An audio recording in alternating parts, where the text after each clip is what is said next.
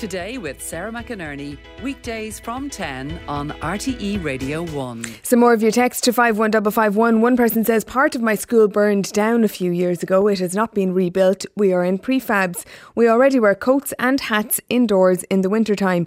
Our rooms are already full to capacity. Our school are looking for accommodation downtown for students as we do not have enough space. So the amount of people who apparently are wearing coats and hats in school already is much higher than one would have, uh, or at least I would would have suspected. Um, another person then, Pat says, why are private schools with, depart- with uh, department teachers not automatically entitled to the back to school grants? I thought we were all in this together. Well, on that issue of private schools and fee paying schools and what they should be entitled to, we're going to look at that now because those schools have warned the Department of Education that the health and uh, of students and staff is being put at risk by their exclusion from a multi-million euro support package for reopening schools safely 50, the 50 safely rather, the 51 schools will not automatically receive funding for measures such as hand sanitizer, additional cleaning, and altering classrooms to comply with physical distancing rules. So, for his response to this, I'm joined now by Arthur Godsil, who is former headmaster at St Andrew's College and also director of Godsil Education. And thank you very much for joining us this morning, morning. Arthur. Morning. Um, so, I, I, suppose can I ask you first of all uh, what you're hearing from private fee-paying schools as to how they're preparing to reopen in September and, and the challenges challenges they're encountering? Absolutely, yes. Uh, I think uh, principals, boards, uh, management, and teachers have been very busy over the summer. Uh, preparing for the opening of the schools, and uh, a lot of work's been done. And they have, I believe, uh, got got their schools in a, in a very good place. And let's hope that they, the students can go back and we can uh, continue with their education. Yes, but a lot's been done. Okay, so do you understand then the reasoning of the department that fee paying schools would not automatically get funding for COVID 19 measures? Look, this, this, this argument has been going on for some time. The whole issue of state support for fee charging school has been a contentious issue over many years. But you know what? Right now, the country's in a crisis. It's not the time to play politics. It's not the time to discuss philosophical arguments about the rights or wrongs of state support for fee charging schools.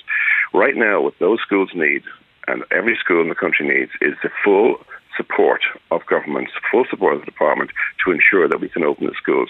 There's about 25,000 students, I think, in the 51 schools out of you know um, 360,000 in the country. These are this, this is a small number of schools. Uh, 735 schools in the country, thereabouts.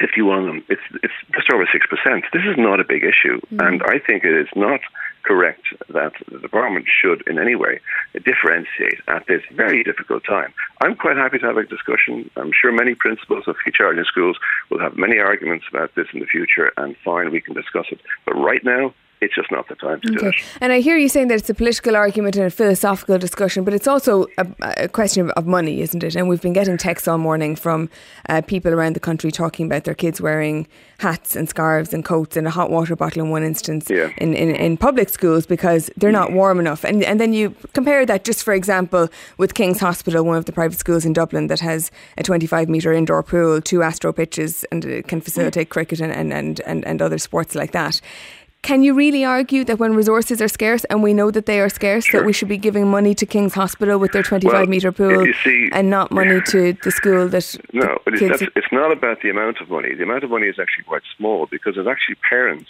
who, who, uh, who subsidise those schools with their fees. It's not about the amount of money that the government gives because, in actual fact, it would cost the government more uh, to take over these schools or for these schools to go into the fee charging sector. And that's been agreed and accepted on both sides of the argument.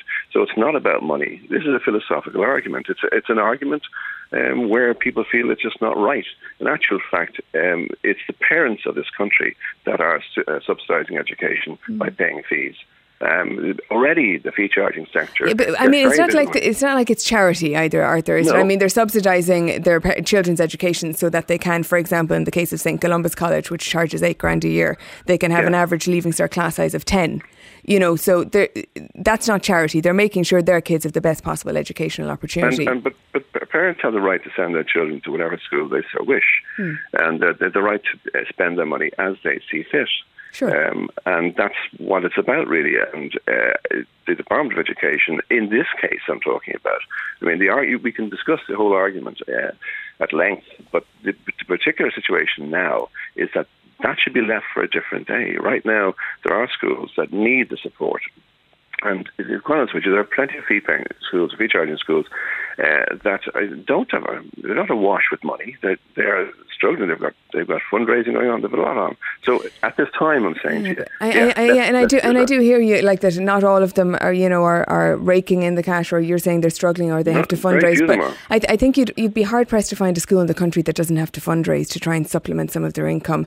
But they're doing that to provide basic services, not to provide additional services, extracurricular activities, or to provide the sort of yeah. facilities that I've described for King's Hospital. And that, and um, that shouldn't that shouldn't happen. It should sure. So when resources are scarce, should the funding not go to the kids with the hats and the coats on, you know, in, sure. in the prefabs? Of course it should. Of course it should. But it's not about the amount of money. This is the point. It's not about the money. It would cost the government more to have um, to take those schools uh, on board as, uh, into into the non-fee paying sector. It's not about the amount of money. I think so. I think there was a there was a a figure of like a hundred million a year or something. What it was. But in actual fact, it was going to cost the government more than that to take on. They have to pay the teachers anyway.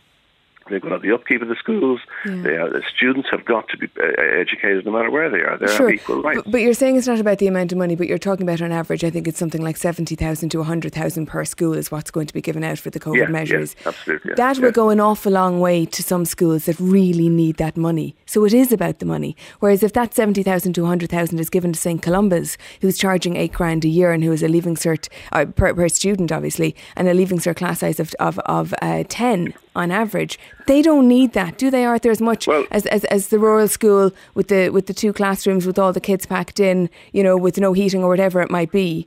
They need the seventy thousand to one hundred thousand. Yes, but but yeah, of course they do, and and all schools need the, the money. There may be a situation where some schools can afford this type of uh, funding, but it's it, it is particularly um, agrees at this time uh, when we've got a pandemic, when we've got a crisis in the country, uh, to be, you know, to be, be, putting forward the concept. Well, they can afford it.